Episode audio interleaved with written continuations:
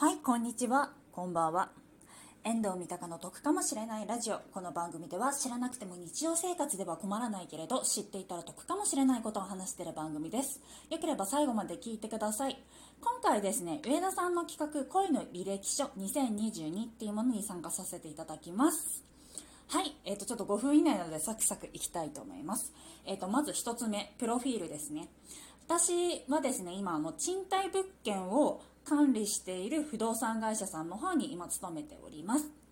あと持ってる資格としては、えっと、ファイナンシャルプランナー2級、秘書検定1級、トリマー、えっと、動物看護師、あと第一子圧力容器取扱作業主任者だったりだとか、まあ、その他もろもろいろいろとね、あの資格を持っておりましてちょっとそれをね全部説明するとそれだけで5分間が経ってしまいますのでちょっとそこら辺は割愛させていただきます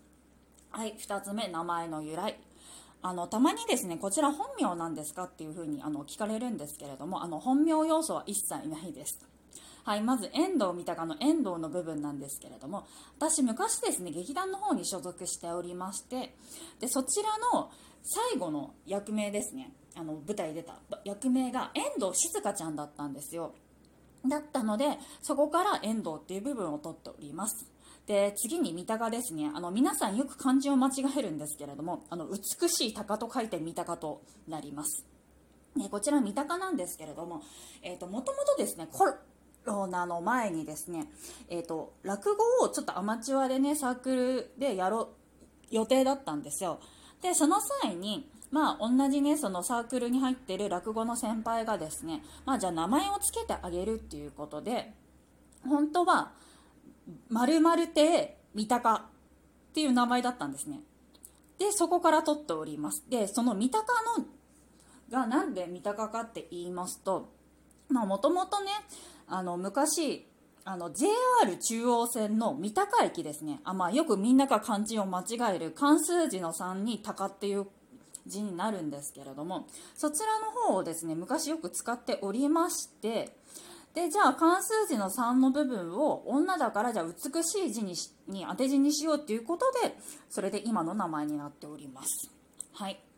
で3番目ですね。あの好きなもの何ですかっていうことなんですけれどもあのミュージカルがすごく好きです。